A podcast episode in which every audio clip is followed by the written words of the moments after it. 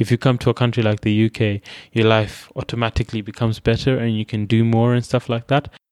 At some points, I did feel overwhelmed and a bit anxious about how things work because you'd find out that, oh, this is not how you do things here. And then the lady responded by saying, maybe you should have been here in the UK longer. I wasn't aware of how universities work. I haven't celebrated a birthday in 14 years. I haven't gone on holiday in 17 years. So, how do I, what do I need to do to celebrate? Because I don't know. I don't know that feeling. But the way we do that, that's different. Moving away from home. I'd heard stories about it. This isn't my home. It's changed my life. I really wish someone had told me. Hello and welcome to another episode of Statelessness.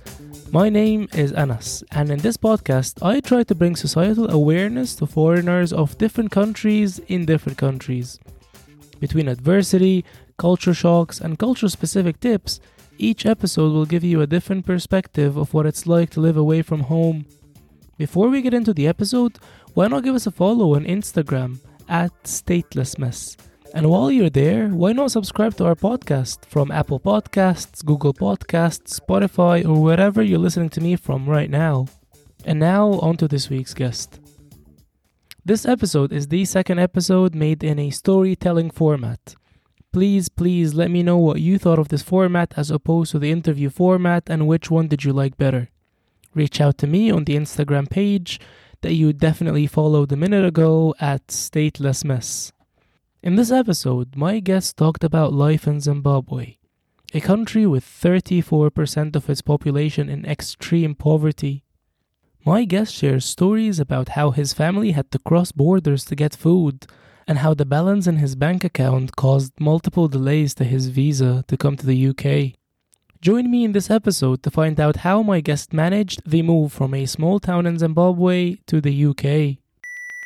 There's a bonus clip at the end of this episode where my guest speaks about a time when he found a student charity raising money for a school in his city in Zimbabwe, where he pretended that he wasn't Zimbabwean and how he realized how ignorant the West is to Zimbabwe.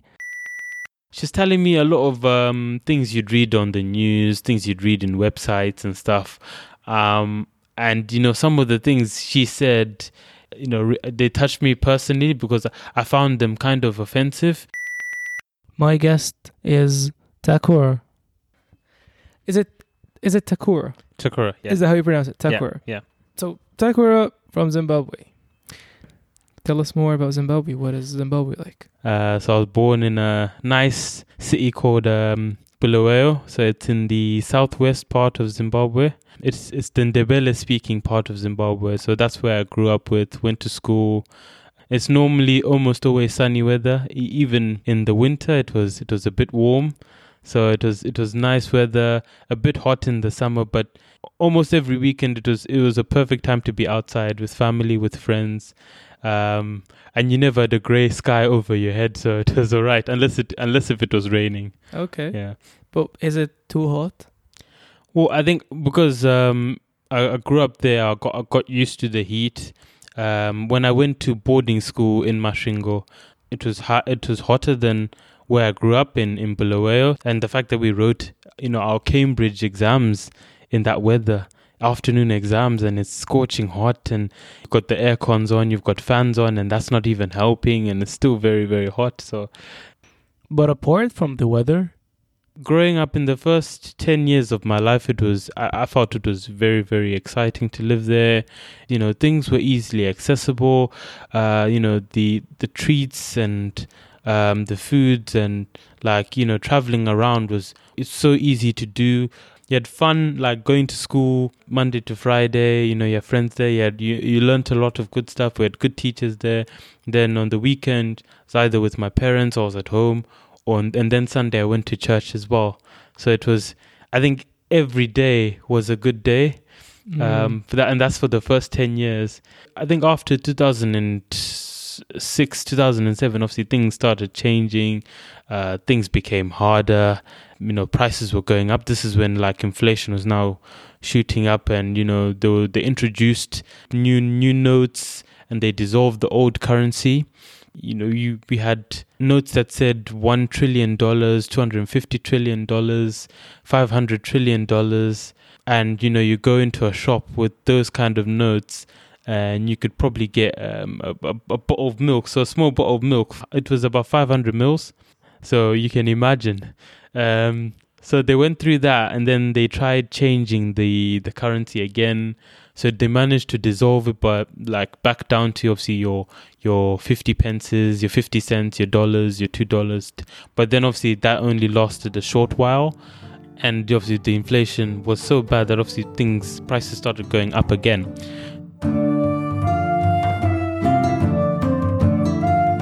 So after 2007, you know, in 2008, this is when I started high school.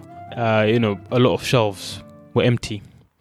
So when shelves were empty, you know, going to the shop, you could only get a certain amount of things from the shop, and you know, if you didn't have the money, um, you know, you couldn't get anything.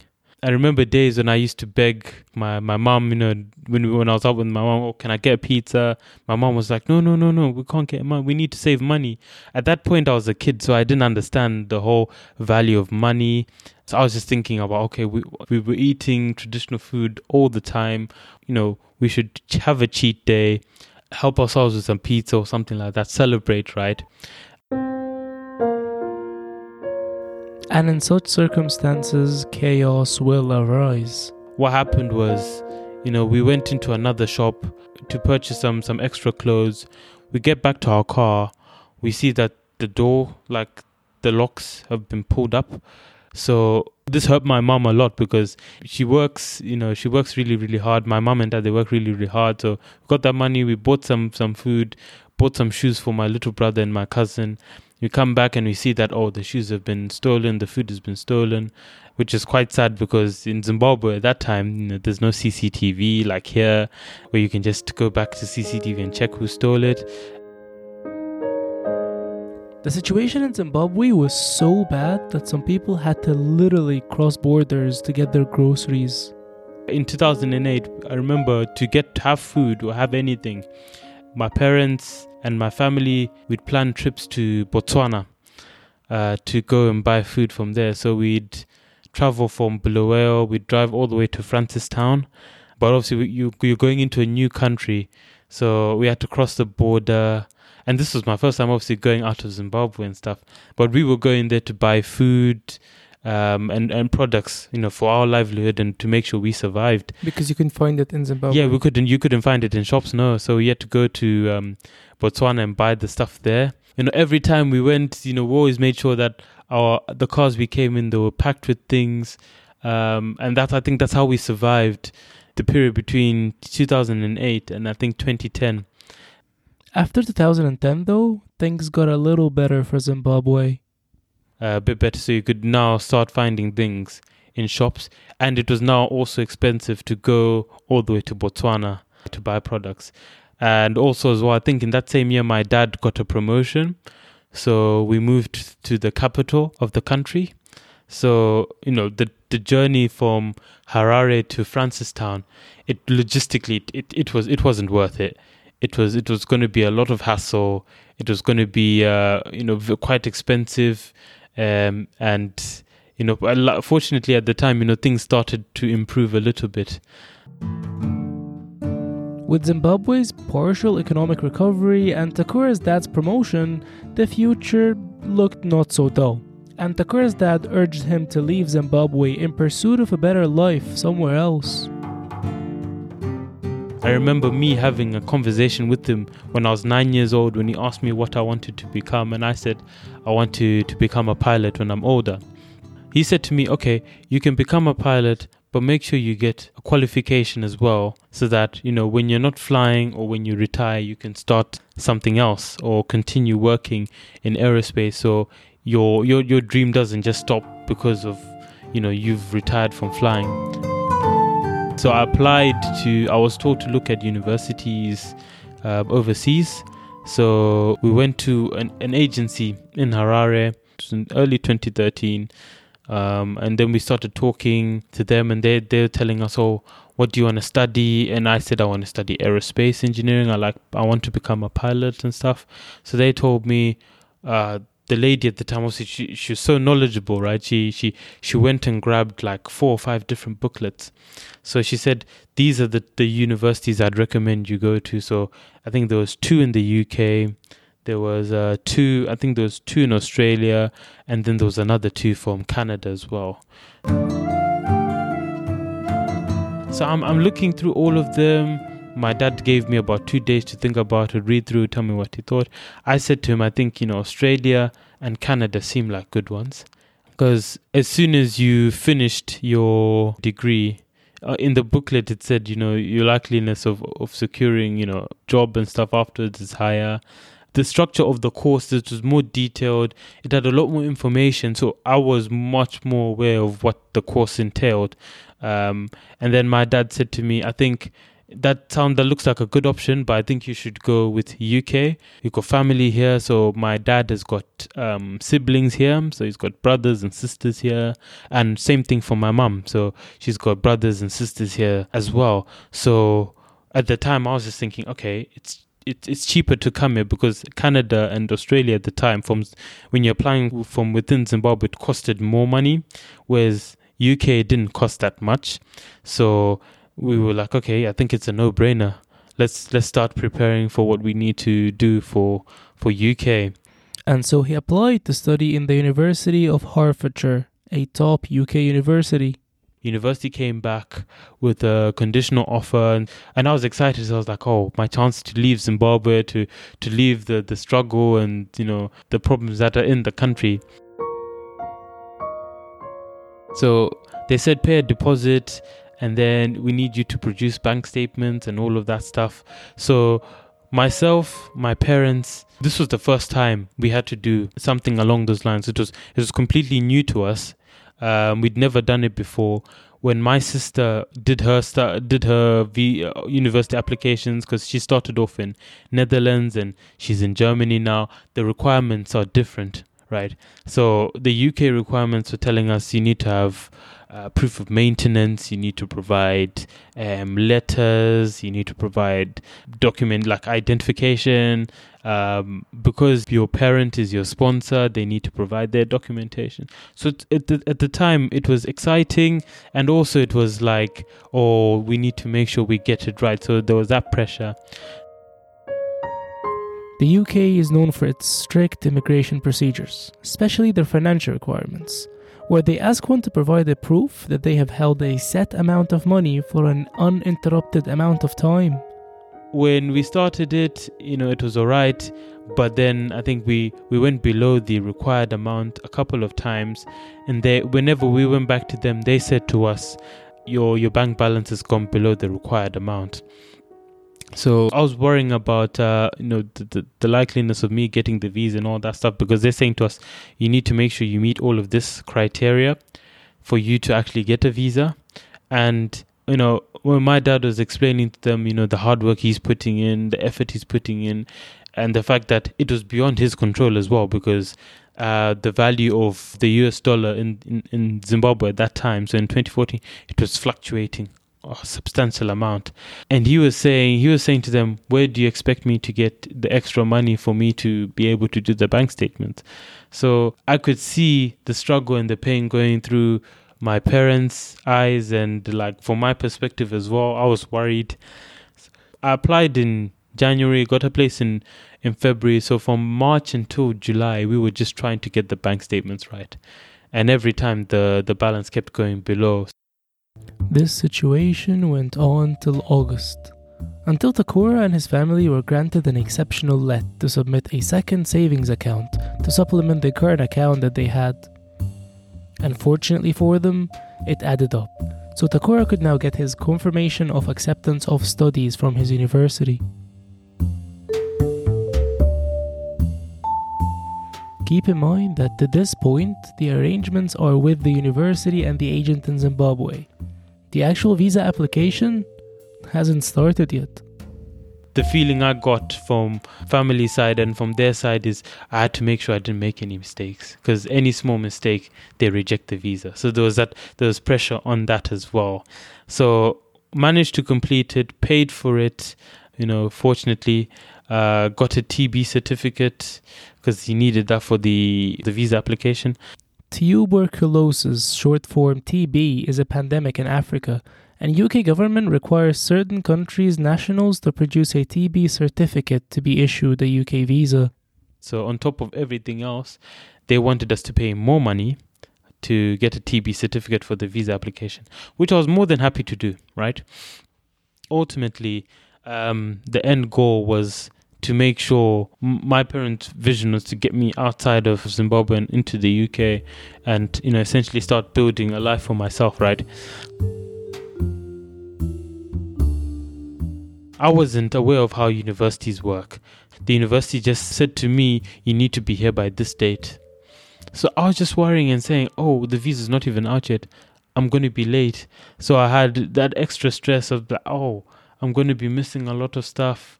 But turns out the date that the university wanted me to be in the UK by was for them to do like an orientation for international students. Most UK universities offer optional activities throughout a week for international students. This is to show them around the city and around campus to get them familiar with the place. Following the International Week, all university students are invited to take part in a Freshers Week, which includes social activities during the days and nights out for students to get to mingle and meet each other, as well as get settled without the extra hassle of university starting right off the bat. Takura ended up going to the UK on the Thursday of the International Week, so he didn't actually miss out on much. I remember when I my visa came out, I was the only thing I was interested in was was getting myself to university as soon as possible, registering, getting myself set set up and ready to start right my course. Because my my mother and father previously visited the UK before I did, um, my they both of them were just said you need to look after yourself, the friends you make, you need to be careful about who you pick as your friends. Um, we're giving you this amount of money to start yourself off with. You need to open a bank account there so we can send you more money. Uh, we need you to know that this is a very, very, very critical opportunity for you in your life. Your focus is to go there and study. That is your focus. So go there, study hard, get the grades. Um, in my language, you'd say usatambe, which means you don't play because you know they've put in a lot of hard work into getting me here. And you know i put in a lot a lot of hard work in the build up you know uh, going to boarding school getting those grades at gcse and at a level um, to, to to get myself into the uk so it was it was one of those where you know the onus was on me but they said we love we love you and we want you to take care of yourself that's the most important thing to us like you go there you do your best but you take care of yourself that's the most important thing To new beginnings. so I, I remember I got into the UK I think mid September. At that time I was excited because my expectation of the UK was uh, you know it, it it's a better place to live than Zimbabwe. And I'm pretty sure a lot of people back home in my country will, will look at it the same way will be like if you come to a country like the UK your life automatically becomes better and you can do more and stuff like that. Which is true you have access to a lot more things but it is essentially as hard as anywhere else. But you have access to a lot more things which helps. I was really really like excited just to look around and see you know the country is different like the cars are better than in zimbabwe because or cars like in this country would be written off. You'd find them on the road in zimbabwe. So and like the, the the condition of the roads like there were potholes in zimbabwe. Here there's not that many potholes. There are potholes but not that many. Uh, you know looking at the state of the airport uh the roads and stuff i was like wow this this country is different like this is not zimbabwe. And i remember my uncle saying to me you know you're no longer in africa. You know you should forget about africa. Your home is here now. I think for me, I was I was a bit scared at first. Um, growing up in Zimbabwe, you know, for 18 years of my life, to just suddenly a change, you know, it's in the first online, the first three months, I was I was thinking of home a lot. I was thinking of the food. I was thinking of the weather, uh, Zimbabwe this, Zimbabwe that.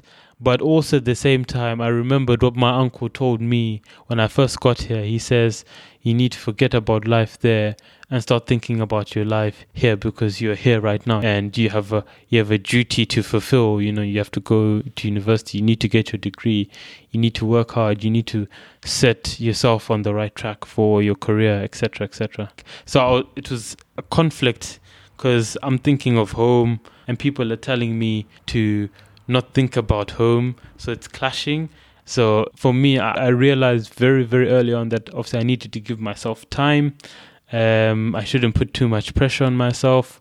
And, you know, I had to find like minded people who wanted to work hard, who wanted to get, you know, good grades.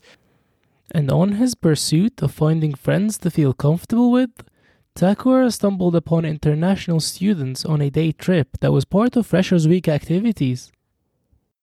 We we started talking to each other.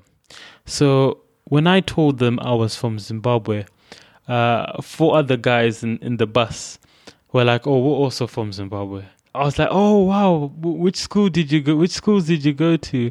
Uh, one guy said he went to Westridge, uh, which is in Harare. The other guy, um, St. George's, uh, which is one of the top schools in Zimbabwe as well. There was a lot of, you know, a lot of different schools from all over the country in Zimbabwe. So back in my country, when we used to play sport against these these schools, there was a rivalry. But as soon as you came to the UK, um, all of us from our different schools on that rivalry, it, it, it just it disappeared, and we all became uh, one one family. So it was it was really really enlightening. So these these guys were obviously my first official friends. Although luck threw Zimbabweans out on Takura's way, he did not think he should fall into a comfort zone and stick to his people. Instead, he went out and he mingled. I made friends with uh, a group of uh, local students and some European students. Uh, so when we all just came together, we were just like, "Oh, what, what course are you studying?" We introduced ourselves.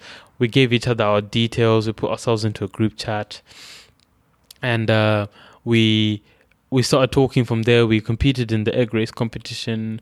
We didn't do too well, uh, but you know, you get you you you have wins and you have losses. So you know, They came out with friends. yeah, came out with friends. So Out of the people Takura met, he became really close to Tash and On, two international students who are hardworking, like himself. As a trio, we we really really like worked really really hard in the first semester. We got really really good grades. Um, and then in second semester, we were all guilty, but we, we, we slacked off a little bit because we put in a lot of effort in the first semester. When the results came back, we thought, okay, if we're working that hard, we're getting these good results, we, we can just take it back down a notch, maybe relax a bit more. It, I, I felt like in the first semester, I felt it was it was a bit easy. Uh, I didn't feel challenged enough. Um, but obviously, as, as university progressed, things got harder and harder. But uh, when I first came, I thought, oh, this is too simple. Like eng- engineering maths in first year was easier than A level maths. So I thought, wait, isn't university maths a step up? You know? I know, I know, this is not a university podcast. This is a society and culture podcast. I think the culture, it- it's a mixed bag. It's definitely a mixed bag because when I first came uh, to the UK, I felt really, really welcome. The people I met um, were really nice, they were welcoming. I did find it a bit odd that every time I spoke, I was stopped and people asked me which country I came from. At the time, I didn't think too much about it, but I thought it was it was a bit weird um, being asked all the time, "Oh, where are you from? You've got a twang in your accent. Where's that from?" So it was one of those questions where I was more than happy to answer. I never got offended by it, and never will, um, because obviously I'm I'm from Zimbabwe. My accent is my accent. I can't force change it or, or anything like that. So. Um, it was very very welcoming but you know because of the, the cultural differences and the, the way we were brought up like there's so many differences. Uh, you know there, there were small things that started to irk. You know we could irk either myself I would I'll get irked by something that that's done for by a person who's who's from here would do. And um they would get you know a bit annoyed if I did something but I grew up doing that in my country. So it, it was just one of those things. And I think the the key thing there was the communication. Uh, we had to communicate, you know, the the differences or the things we do differently compared to what people are used to. Um, I think I've met a lot of open-minded people, a lot of closed-minded people, uh, but overall, I think the culture in the UK has been it's very very welcoming. People do help you, but it's one of those where if you need the help, you need to seek it out yourself. Um, nobody's gonna have you know give you open charity and say you know do you know about this? I can help you. You know, it's one of those where uh, you need to be asking a lot of questions. And it's only when you start asking questions you get answers. So I, I learned that quite quite quickly because I expected, you know, everything to be kind of me to follow a certain path and to pick up things as I go. And um, obviously, I'm grateful for that because you become when you when you're taking your own initiative to find out and learn stuff, you learn a lot more it is extremely challenging when you don't know how things work and you're trying to figure out how things work. So I think I think it was it was just one of those scenarios where you know you you're you're stuck and you don't know what to do, but your only other option is now to start asking and finding out who can and who cannot help you because nobody gives you this information when you get here. when we first came to the country, if we had somebody who was dedicated to us to help us teach us things, it would have been, I think, the welcome and the settling would have been a lot easier. Um, obviously, the the positives knocked out a lot of the negatives, but obviously, I, I felt like at some points I did feel overwhelmed and a bit anxious about how things work because you'd find out that oh this is not how you do things here. It's how you do do it like this. And you know nobody's giving you the leeway to say well you're from another country. I can understand. People are expecting you to understand but you don't know. One example of that was in my first house uh, the tv licensing thing i remember like obviously go, gone to uni had a really productive day worked really hard left the library around nine o'clock uh, came back home around half nine and the first thing my roommate gives me he says, This letter's for you. At the time, I didn't know that it was actually a letter for the whole house, but he he gave it to me and said it was for me. So I felt like he he wanted to give me that extra burden. So I look at this letter, I'm reading through it, and I see uh, I could potentially get fined up to a thousand pounds. And in the first three months, I don't have I don't even have that kind of money. And these people are saying they'll come and take it from me as a punishment and i'm like how is it my fault i don't know how things work here i didn't i don't know that you need a tv license to watch stuff online and do all those things um, and then another guy came in but he was he's from bangladesh and he came a month before. He was saying to me he was very very positive and very very um uh, comfortable person to talk to. He said don't worry about this. I've learned that they send these to everyone. And he explained to me and he said no nobody's gonna find you. Nobody's so you know having that person to comfort because i was i was stressing i was stressing myself out and i was panicking saying where am i gonna get a thousand pounds from at that point obviously i learned that you know there, there's going to be people who come into your life to to add to your foundations and the hard work you've done and then some people who who want to come and knock that down, and also people who just want to come and benefit from that. Um, but I guess the the group I had of international friends from Tanzania, from from Nigeria, from Zimbabwe, you know, used to hang out on weekends and stuff in the first two three months, which was always helpful because we were doing we're all doing different university courses, so to come together on a Friday night just to talk about you know our experiences and what we've learned so far and, you know and those were the the moments where you know we shared stories and we learned stuff so we were learning about oh there's there's a place called Aldi. you can go and buy cheap groceries from there. I didn't know that. I went to Asda all the time because I was told Asda is the best place to go for anything. Um, I didn't know about Aldi at that time which was a lot closer to where I stayed So so so learning about Aldi, uh, learning where to get fast food because we've we'd never had McDonald's, we'd never had KFC. In Zimbabwe. Uh, KFC is there in Zimbabwe, but they were serving not food you wouldn't expect to find in KFC. So it was one of those where we were excited to try out junk food because you know we we didn't know um, and I didn't know places to eat as well, so we were learning.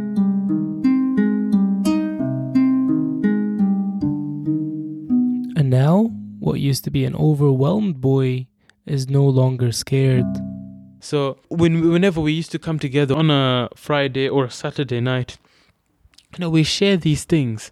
And you know, so we would learn learn from each other. We also shared funny stories about uh, you know, things that happened back home, which was really, really I think what ultimately helped helped me settle in the UK. Having you know people who've come from the same sort of background and scenario as me, and even you when you was telling me about your your your experiences in Egypt, you know, having that it's very very settling for somebody who's come from a completely different lifestyle. They've come to a new country, uh, new way of living. Uh, new to everything, new to how like the the tra- public transport system works, uh, how you communicate with people, or how you even like even how you even approach girls and stuff. It's all different, right? As the pieces, the puzzle pieces started coming together, then you know things started making sense. I knew what I could do, what I couldn't do. Even like being pushed to find find out because my uncle was really really big on me finding out information for myself. Um, so he was always pushing me to say, if you want to do something, look it up on the internet.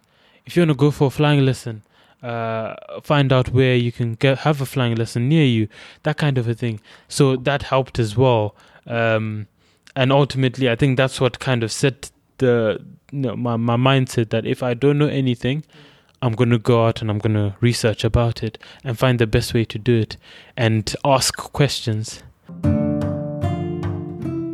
Part of Takura's cultural experience was also working in the UK. if you if, if you're only allowed to work 20 hours per week which is part-time a lot of the the mini jobs you could you'd want to go into will tell you oh actually we want we want you to work more than that and you're not allowed to and you know in, you're not going to risk your livelihood you know to breach one condition on your visa just because they want you to work more and then they don't end up giving you the job so you know finding jobs was also quite slow uh, lethargic at times because of the the work limit thing. Because you can get sent back back home to Zimbabwe, which in the back of my head was like, no, I need to complete my course. I need to get my qualification and you know set myself up for prosperous career, right? Takura managed to secure a part time job that helped him finance his stay in the UK, as well as save up for a master's degree.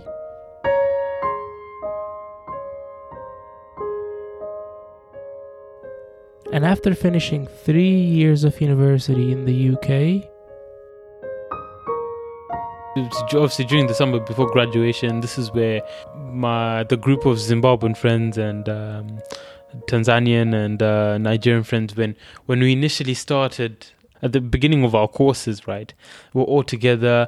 And then obviously as the courses progress like through second and third year you start seeing people less and less and less. So when we when we were catching up on the memories of zimbabwe and our ex- initial experiences in the uk in the first month and a half two months we were now reflecting on our three years in the UK, what we what we'd learned, because obviously we'd, we'd become a lot more knowledgeable, become more aware of the fashion sense, uh, aware of how things worked. So I, I was thinking to myself, and we, we say we ended up saying it aloud that we started this journey together, and we're finishing it together as well. So it was it was really really really uh, enlightening. Uh, we all kind of scrounged around and put money together, and that's how we ended up buying like um, you know food, and then we cooked meals for each other. And I think that was the second time I celebrated my birthday. So going back, obviously, if we rewind to Zimbabwe, my life experiences in Zimbabwe. I had birthday parties from when I was, uh, I think, three or four up until the age of seven. After the age of seven, no birthday parties, just cake. My mom always got me cake, and this kind of obviously it made me lose interest in a little bit in celebrating my birthday because there was nothing really to celebrate for because uh, life in Zimbabwe at the time was so hard you couldn't even afford to. So when I when I came to this country, I think my first birthday was where was at my uncle's house, and you know I felt completely alien celebrating my birthday because I hadn't celebrated my birth. I think how I was uh, about 19 or 20 at the time. So uh, my my family who who are from here, who've, who've come, who've moved here, and some of them were born here. They're like, "Oh, birthday, we need to do something. We need to have go out, have fun, and all that." And I'm saying to them, "Well, I haven't celebrated a birthday in 14 years. I haven't gone on holiday in 17 years. So." How do I what do I need to do to celebrate? Because I don't know. I don't know that feeling right? Now let's rewind back to his second birthday celebrations in the UK that he talked about. the the birthday I celebrated with with my Zimbabwean friends I think was was very very powerful because um, it was more or less about appreciation uh, instead of celebrating it was it was about appreciating uh, the people who took the time out to celebrate like my birthday with like literally nobody had money but you know people took money out of their pockets to say okay we'll put money together. We'll buy some we'll buy some drinks. We'll buy some food. We'll, we'll cook. We'll celebrate your birthday. You know that for me it, it touched my heart because I, I, I, I don't think that that's ever happened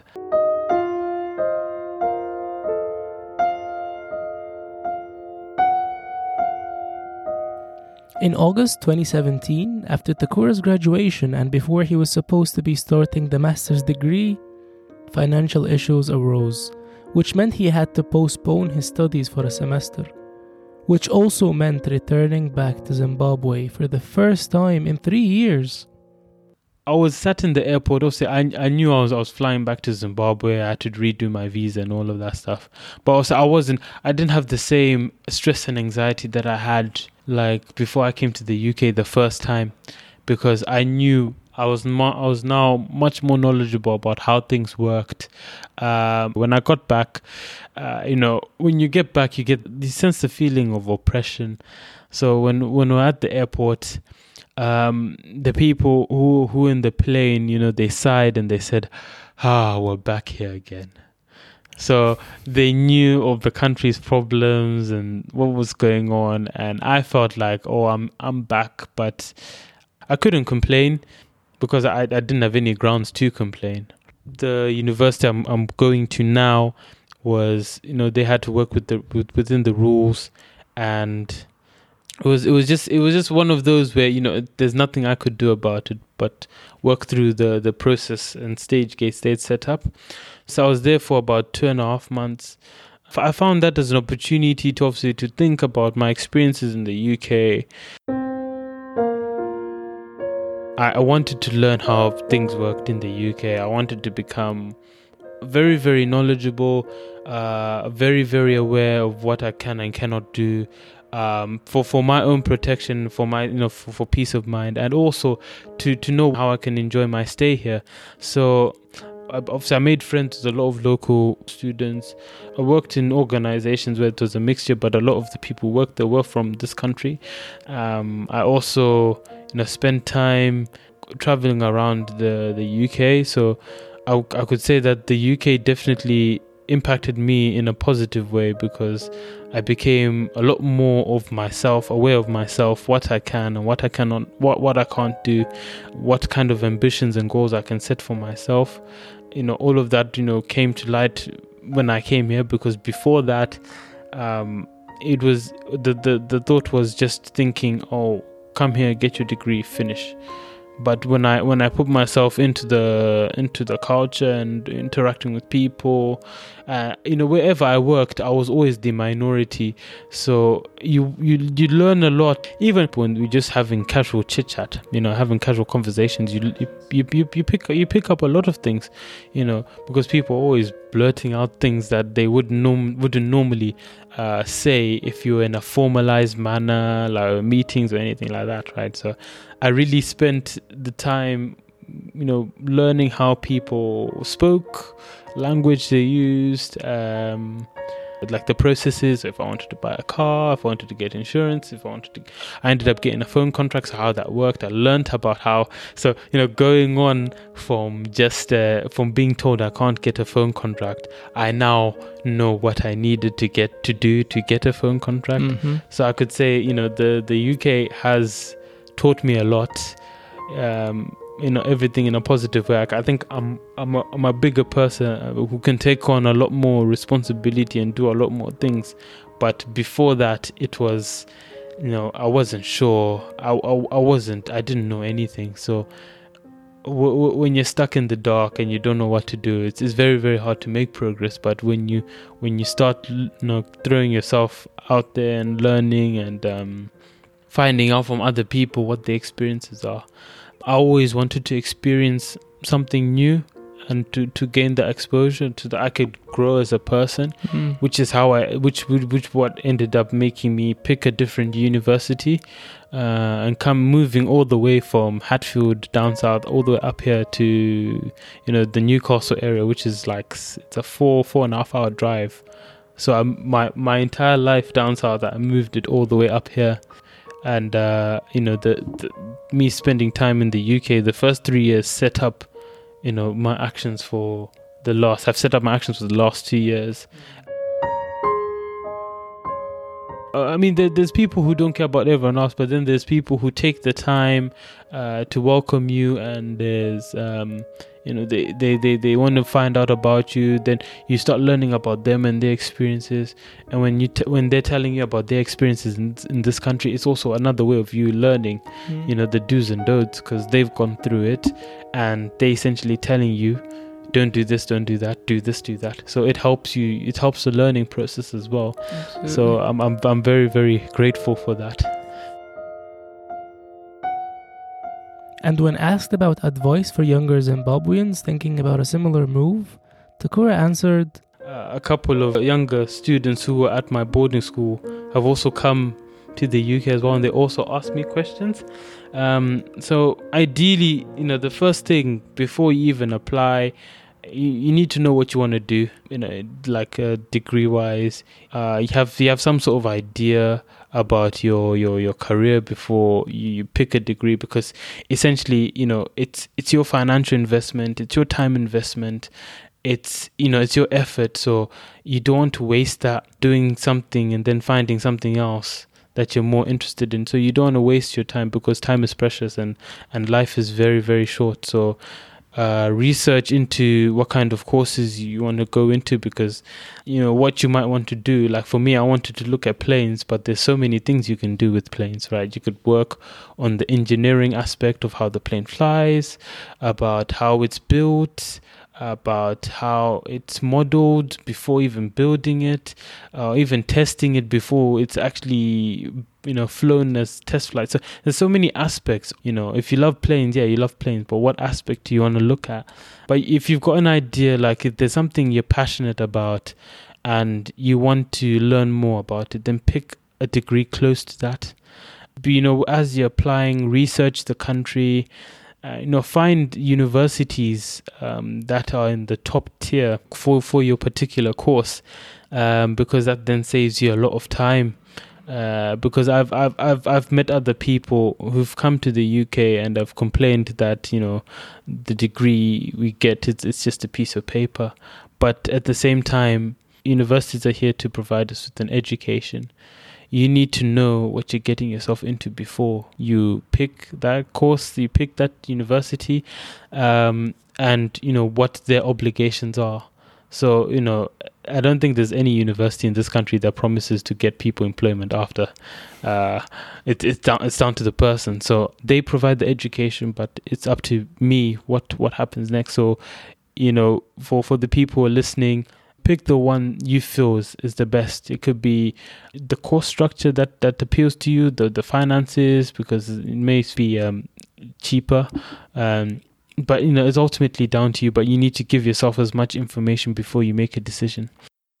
If you if you know anyone that's moved to the UK from your country or from your family or went to school with you and they, they, they came to the UK, um, they would also be a good touch point to find out information about how things work because they've they've come here, they've lived the experience.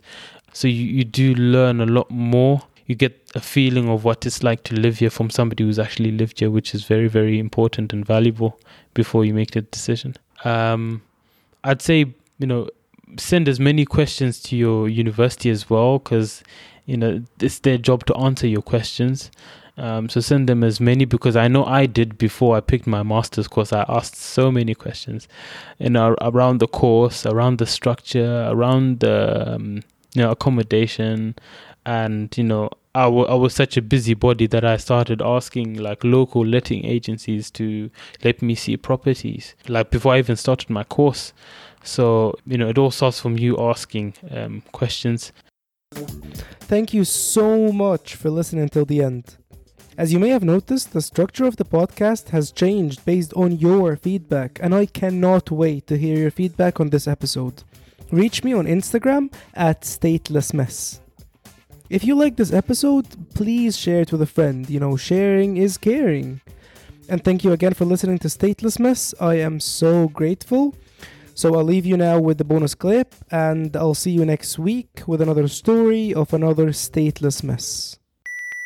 She she said that obviously the, they're raising money to go to Zimbabwe, and I'm from there, but I didn't tell her that at the time. So I wanted to hear what she knew. So I I told, her, okay, tell me more about this. Tell me more about Zimbabwe.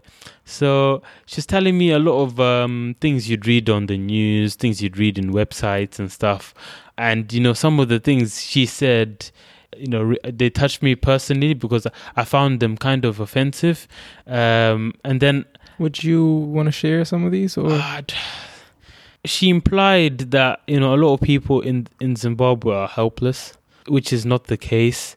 Um, the economic situation just made it harder for people to look after themselves. People could look after themselves and get support, but from the way she was implying it to me, she said obviously Zimbabwe is just a hopeless country um, that's that's getting no help from government. I mean, there there is some truth to what she was saying, but I think the the stuff she knew was a bit exaggerated.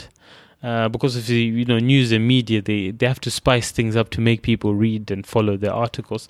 So I ended up saying to her, "I'm from Zimbabwe, and I've I've just come here. I've I said I grew up there 18 years, so I challenged a lot of the things that she was saying. Obviously, she stuck to her guns, saying no, this is what I and and I'm saying no. I've grew up there and I've lived there, and I can show you pictures. Obviously, I wasn't going to go down that extreme route because I, I'm not that petty, but um, at at the time I was like, you know, although my country's got issues, I felt like she was mudslinging a bit. So I think at that point, my, one of my close friends, uh, Tash, he's also from Zimbabwe. He ended up pulling me away because I kept talking to her. I also won't get angry, but it was it was it was a debate, constructive argument. But the people I was with at the time felt, you know, I we we were just planning to go into the restaurant to have some food.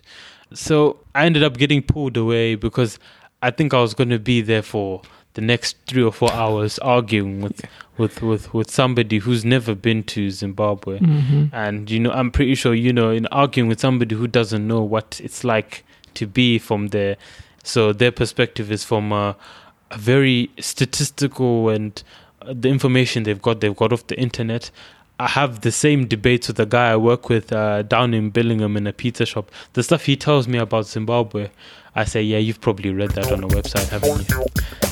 Home is where the heart is. It's incredible. Uh, I'll be keeping an eye on that one.